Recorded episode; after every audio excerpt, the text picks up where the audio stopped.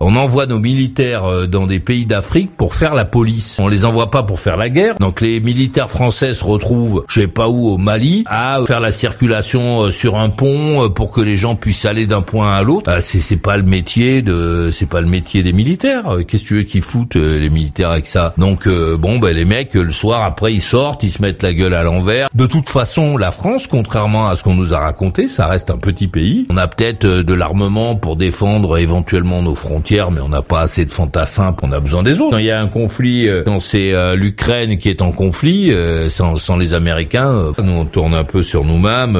c'est un pays qui, qui dépense presque 1000 milliards de, de budget par an pour la, guerre. Ce sont eux effectivement que qu'on accuse pour l'OTAN, mais ce sont eux qui mettent le plus de fric dans le fonctionnement de l'OTAN. Ah, tu n'es pas d'accord? Bien vite. Alors tu vas là, je te paye. Ajoute maurice.usa, maurice.usa sur Skype.